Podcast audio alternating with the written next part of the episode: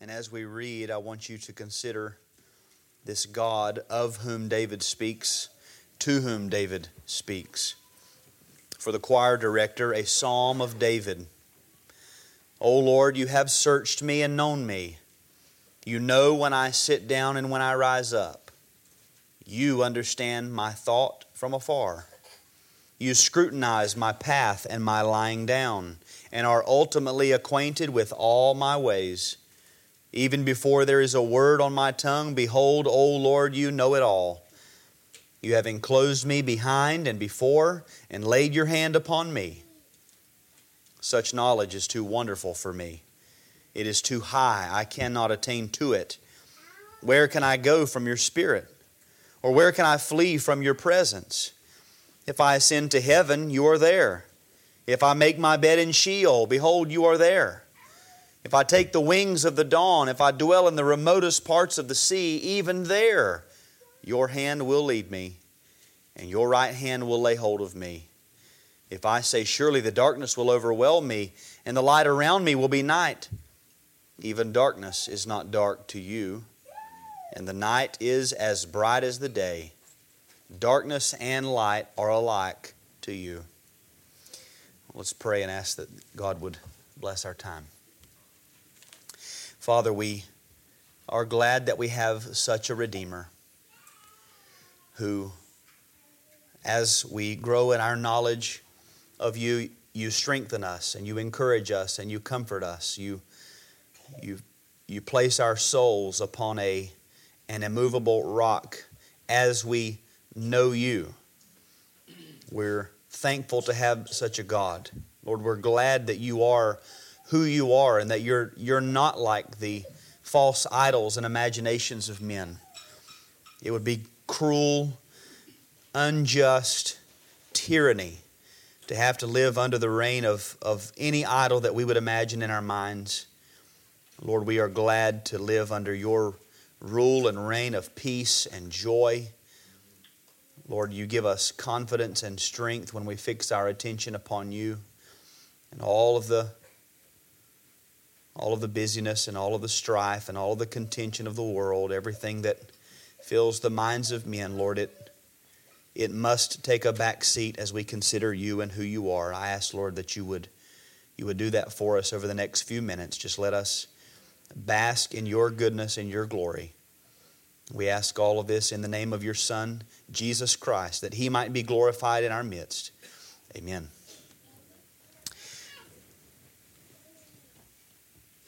We're going to be looking at chapter 14 in the study, Knowing the Living God on the Attributes of God. The title for this week is God is Omnipresent. God is omnipresent. I have very few notes, and so I don't think that this should take very long. Some of you might have time to get out of here and go see Paul Washer fill in for John MacArthur on the live stream. But before we get there, I want us to consider God. We begin with the word, as always. The word omnipresent comes from the Latin word omnipresens, omnis referring to all, and presens meaning present. Remember, children, omni means all. Whenever you see omni, think all. Omnipresent is our study tonight. That means God is present in all places. We saw before omnipotent. God is all powerful. Eventually, we'll see omniscient or omniscient, meaning God is all knowing. When you see omni, think all. So to say that God is omnipresent refers to the state of being present everywhere at once.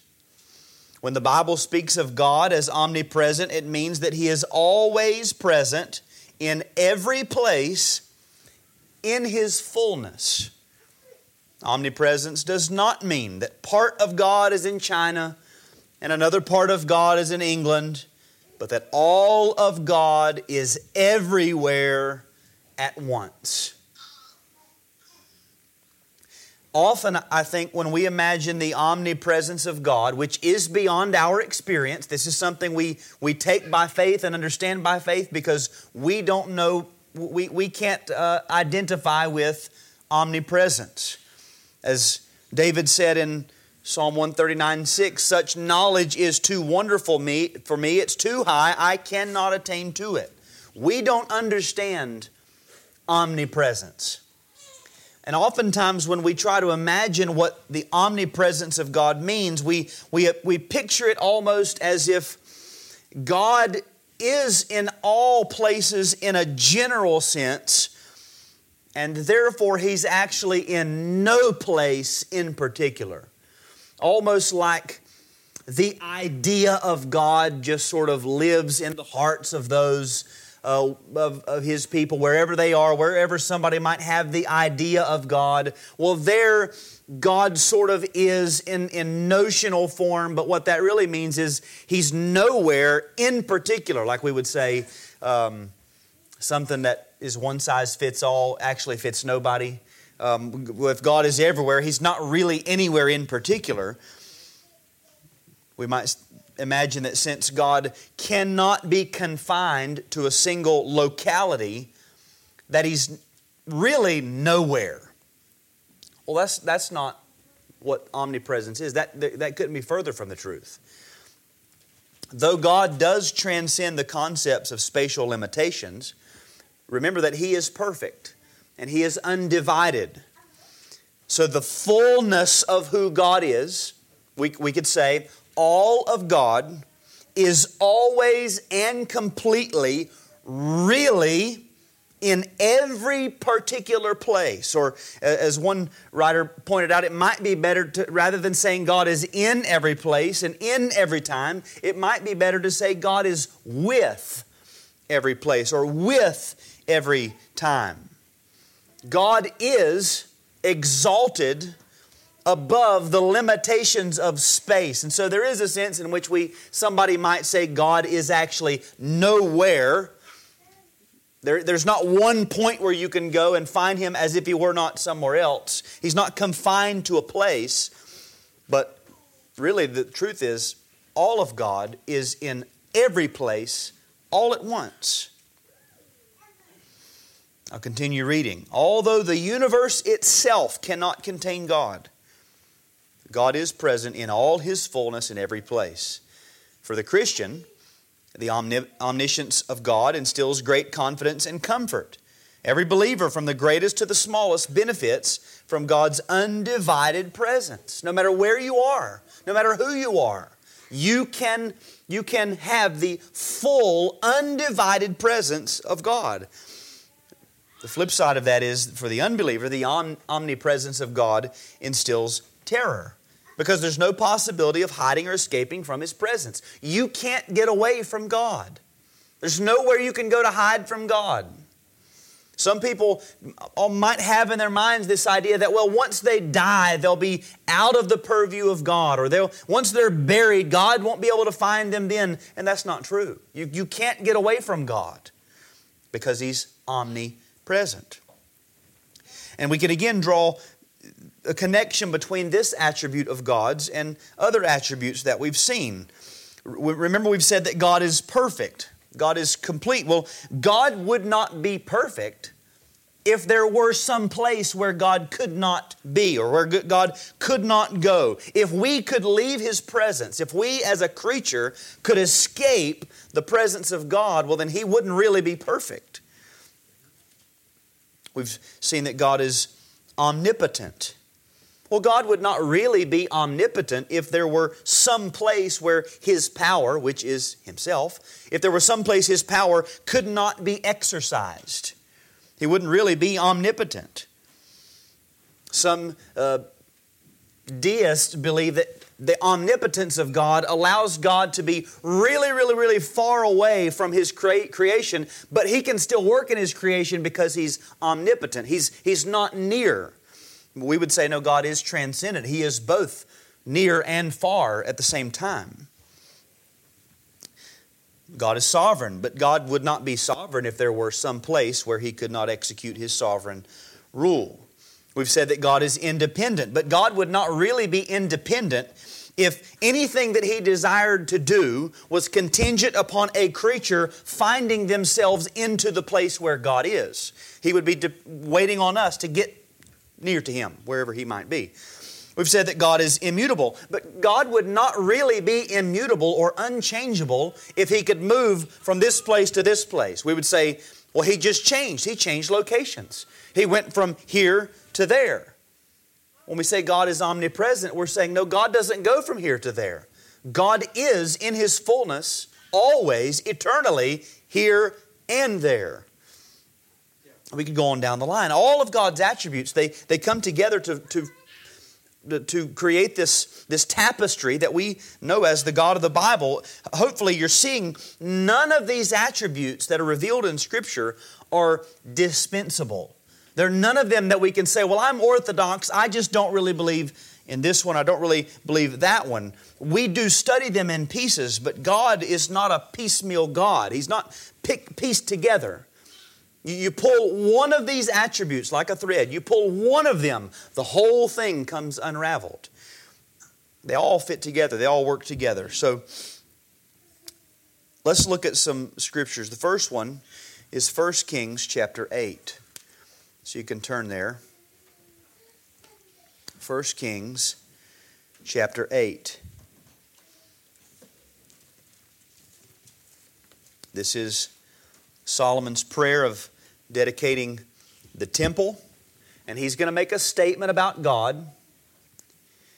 And, and then the question that we are to answer is what does this teach us about the omnipresence of God?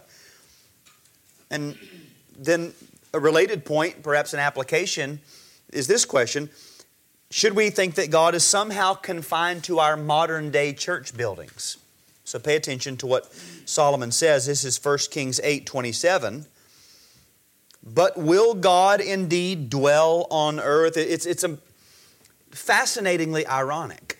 that They've just spent all of this time and all of this money building this lavish temple.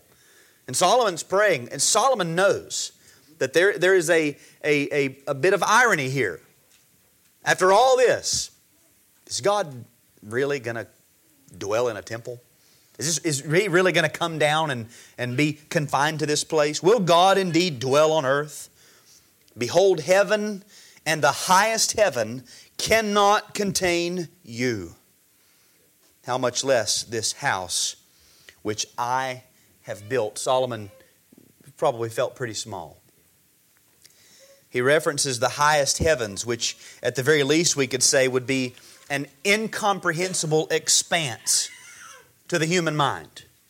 He says the highest heavens cannot, it's a negative, cannot contain God. Remember, God is infinite, which means God cannot be limited, God cannot be confined. That's what Solomon is saying here.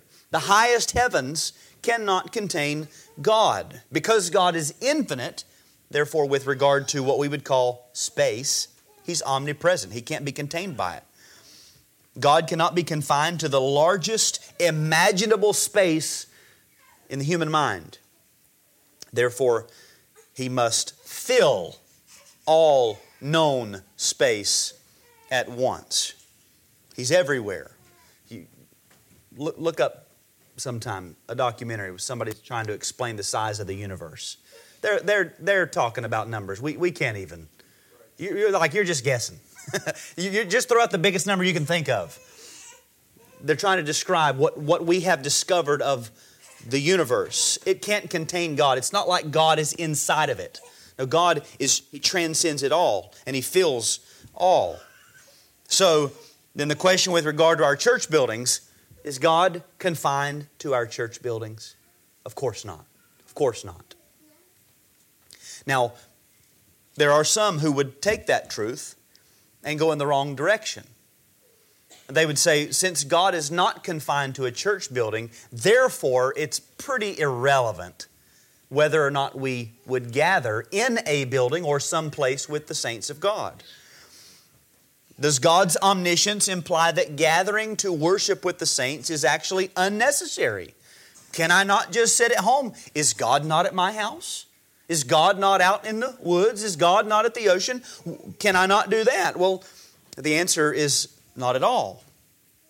It does not imply that we shouldn't gather with the saints. It should actually increase our desire and anticipation and expectation when we do gather because God has explicitly commanded us to gather and He promises to bless our gathering in a special way beyond what we would expect in the general omnipresence of God.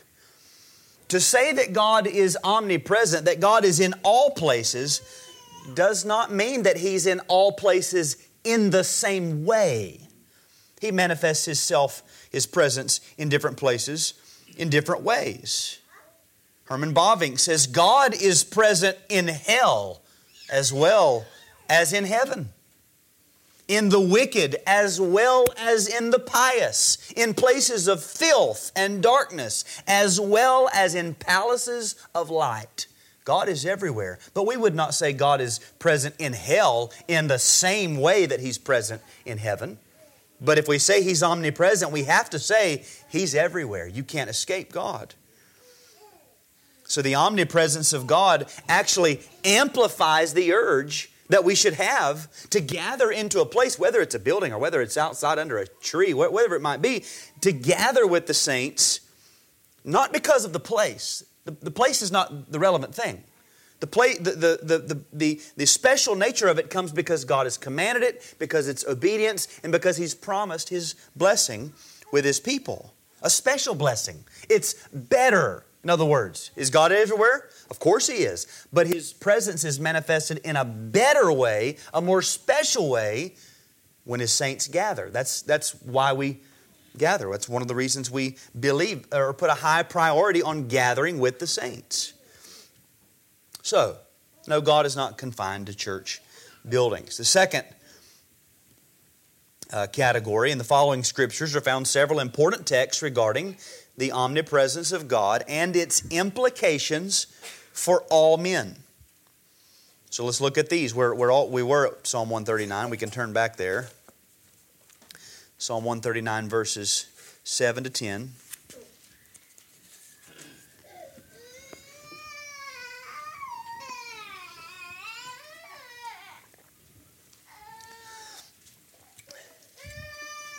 David asks again, Where can I go from your spirit?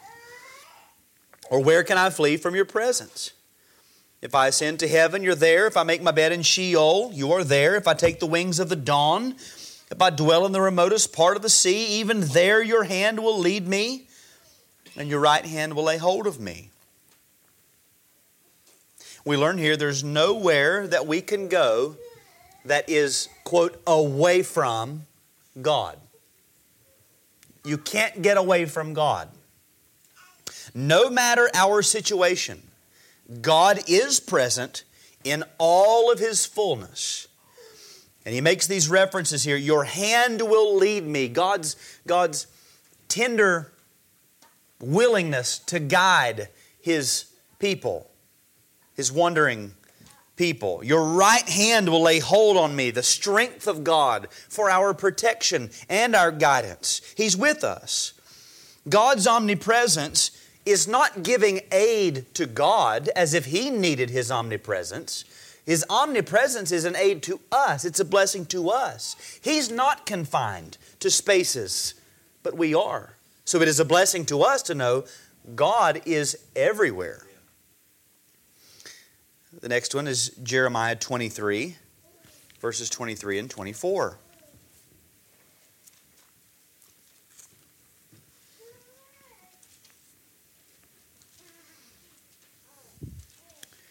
And here God speaks with rhetorical question Am I a God who is near, declares the Lord, and not a God far off?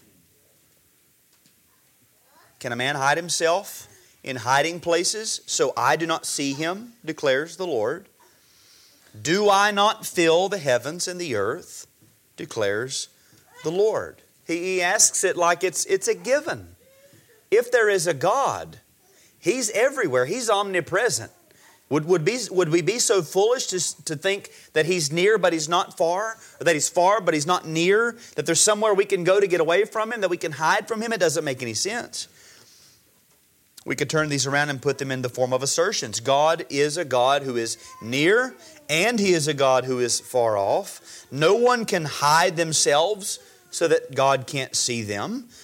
And yes, God fills the heavens and the earth. Now, when you hear the heavens and the earth, you, your mind should go back to Genesis 1 1. In the beginning, God created the heavens and the earth. That, that, this is the fullness of creation.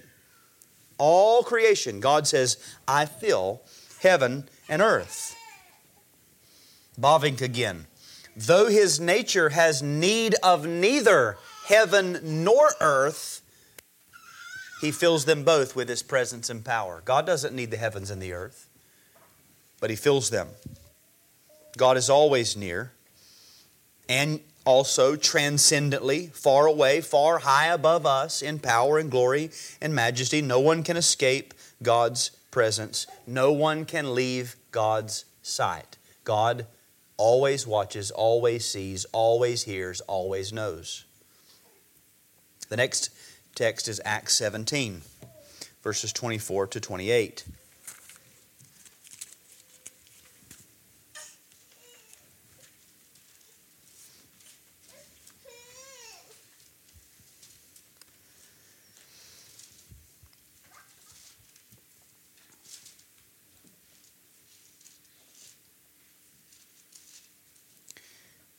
Paul says, The God who made the world and all things in it, since he is Lord of heaven and earth, does not dwell in temples made with hands, nor is he served by human hands as though he needed anything, since he himself gives to all people life and breath and all things. And he made from one man every nation of mankind to live on all the face of the earth, having determined their appointed times and the boundaries of their habitation that they would seek God, and if perhaps they might grope for Him and find Him, though He is not far from each one of us. For in Him we live and move and exist, as even some of your own poets have said, for we also are His children. What do we learn here? Again, like with Solomon, God does not dwell in temples made by hands. And God is always near to those who seek Him. I think it's amazing that Paul says that God appointed the boundaries of men's habitation that they would seek God. That, that we would seek Him.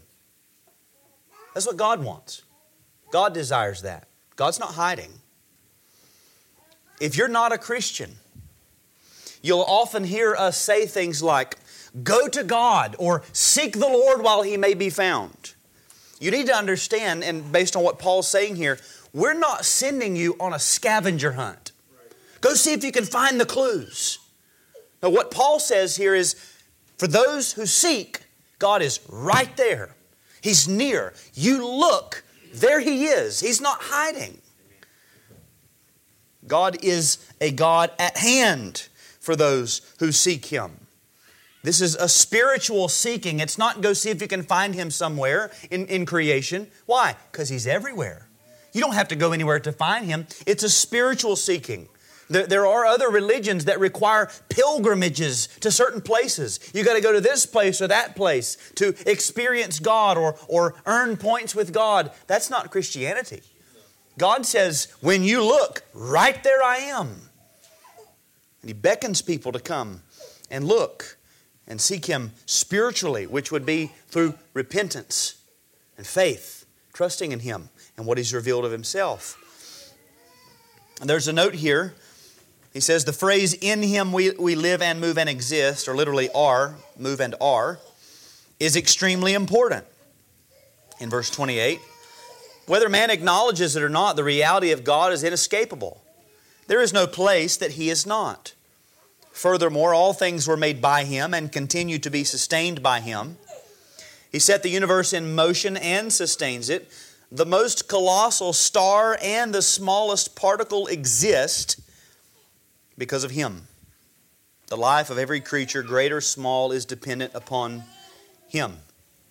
And in my workbook, I, I had made a note. I guess this sort of tells you about the time that I was going through this study myself. When it said the smallest particle, I underlined it and uh, wrote 320, which would have been March 20th, which was when lockdowns began in response to the COVID 19 virus that we all remember.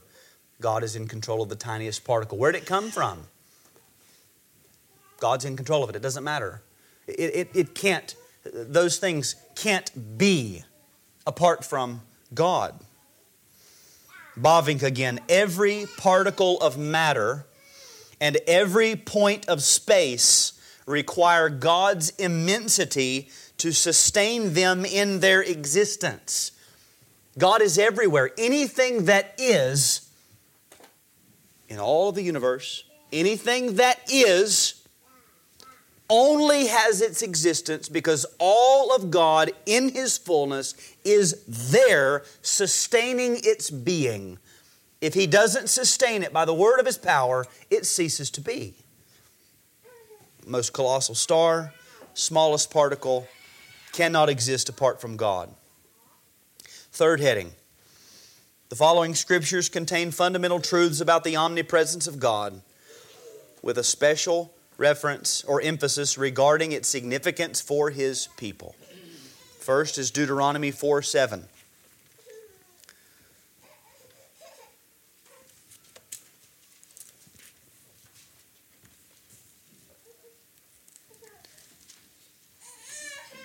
Deuteronomy chapter 4, verse 7 For what great nation is there that has a God so near to it as is the Lord our God? Whenever we call on Him. Now, we would say, wait a second, God's omnipresent. God is in His fullness with every nation. God is everywhere. So that we have to conclude that what's being uh, described here, because it's in the form of a rhetorical question, that the answer is obviously there is no nation like this that has God near like this. In other words, there is a special presence of God with His people. He's omnipresent, He's everywhere. That doesn't mean He's everywhere in the same way. God blesses His people with special manifestations of His presence. That must be the meaning, you see. He always stands ready to hear and answer the prayers of His people. God is near whenever we call on Him. When you call, there He is. You don't have to wait. There's no dial tone, there's no operator. When you call upon Him, there He is because He's everywhere. He doesn't have to get to you, He's there, He's omnipresent. Psalm 46 1.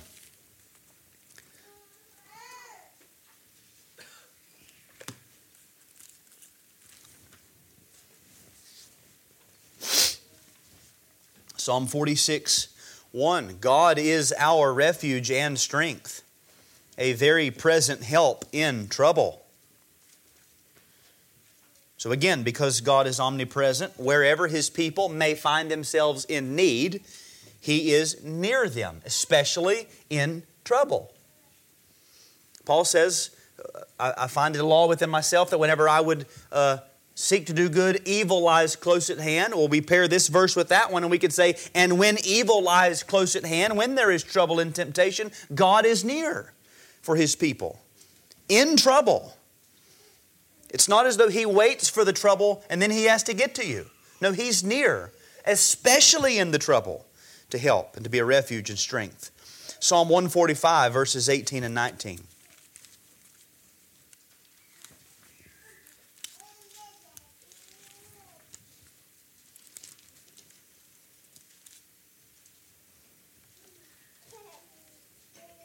The Lord is near to all who call upon him, to all who call upon him in truth. He will fulfill the desire of those who fear him. He, all, he will also hear their cry and will save them. Again, because God is omnipresent, Those who call upon Him in truth, according to the truth of who He is, in sincerity, can trust that He is near them, that He will hear them, that He will save them. Calvin says God will accommodate Himself to the desires of all who fear Him. He's already proven His willingness toward infinite condescension then He will continue to accommodate Himself to our needs for all who fear Him. And He can do that because He's everywhere. Wherever we might need Him, there He is. Isaiah 43, verses 1 and 2.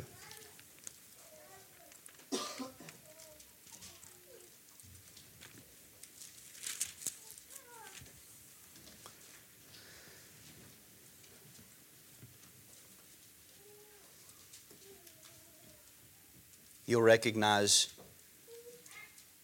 the words, I think, of these two verses. But now, thus says the Lord your Creator, O Jacob, and he who formed you, O Israel, do not fear, for I have redeemed you.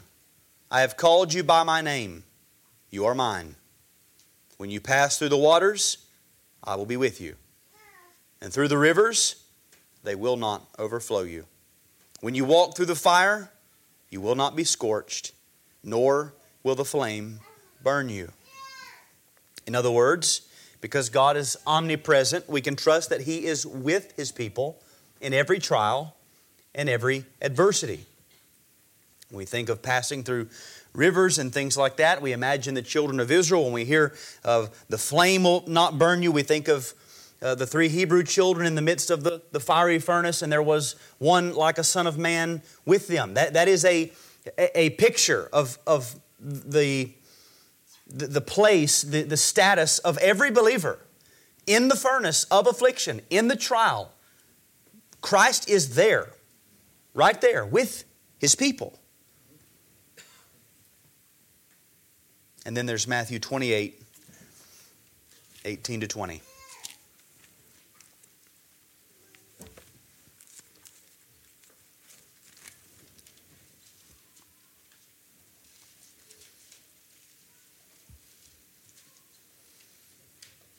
Jesus came up and spoke to them, saying, All authority has been given to me in heaven and on earth.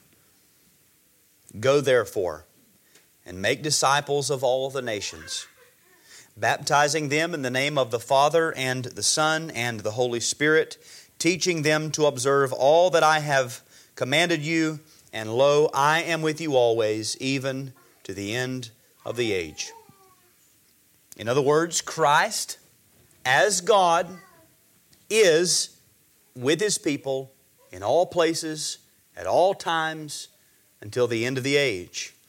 We could add to this text like, Where two or three are gathered in my name, there am I in the midst of them. We could go to uh, Revelation 2 and 3. We see Christ walking in the midst of the lampstands. He's with his churches. At every one of them, he says, I know your works because I'm there. I see, I hear. And specifically, here we have the promised presence of God, specifically giving us His power in making disciples among the nations, fulfilling the Great Commission. He's with us, and His power is with us. The, the omnipresence of God should not lead us to imagine that God is just sort of like a fly on every wall, in every room, in every building, in every place he, he's just sort of there, but just watching, just, just observing. Now, it is true that God is present in every place. It is true that He is watching, listening, hearing, all things. Those things are true. But the omnipresence of God also teaches us that God's omnipotent grace is near and available to all of the people of God, individuals or churches, in order to see God's kingdom come and His will being worked out on earth as it is in heaven. In, in other words, because of the attributes of God are, are ultimately one in God, God's omnipresence and God's omnipotence are never separated. The fact that God is everywhere and that God is pure act is they're never separated. Wherever God is, He's there to be power for His people and strength for His people. And so when it comes to the, the Great Commission and whatever role that we might play in the Great Commission, making disciples, evangelizing the nations, wherever you go, whatever you're doing in that capacity, you can trust Christ is there with you all of his essence, all of his power available for the taking in that. That's what he's saying there. So then, with the weakest saints, we can trust that God is near. I'm going to read a text from Isaiah 59. The weakest saints can trust God is near. Those who believe that you're you're getting away with some secret sin. You're not. God is near. God is wherever you are. Isaiah 59 2 says, Your iniquities have made a separation between you and your God, and your sins have hidden his face so that he does not hear. And some people might read that and say, Well, see right there, if I sin, all of a sudden God can't catch me, can't see me. A, a wall has come up, and he I, now I'm under the cover of my sin, which is absolute foolish. No, God is everywhere. It's talking about a spiritual separation, not physical. One, one writer points out what do we typically do with our sin? We don't, want our, we don't want to parade our sin in the street, so we go in the house. God's in the house. We don't want to do it in the house, so we go in the bedroom to hide it even further. We're ashamed in the bedroom, so we go in the closet, we hide it even further. We're shamed in the closet, so then we go down in the deepest, darkest places in our own hearts. Say, surely nobody will find out my sin. God's there. He's there. He knows it all. He sees it all. The only logical response is to go to God. Don't run from Him. You can't get away from Him. Ask Jonah. You're not going to get away. Go to Him. With His churches, all around the world, God is near. If they're growing, flourishing, vibrant churches, it's because God is there. If they're struggling, suffering, afflicted churches, God is there.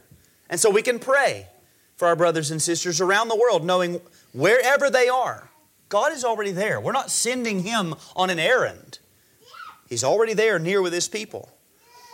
Wherever you might be in a time of temptation or trial, God is there. You can pray where you stand, at any place, and God is there. He's near. Wherever you might have succeeded in overcoming a temptation or a sin, maybe you make it through a trial and you say, I, did, I didn't give in. It's because God was there, God was near, He was your aid. So this week, at work, God is there. On the car ride to work, God is there. Ladies, as you're managing your homes, God is there. If you're at the store, God is there. If you're fellowshipping with other saints, God is there. God is and will be everywhere, always near to His people. He's everywhere, but He lends His special presence and power to His people. His omnipresence is a blessing to us, it should be a comfort to us.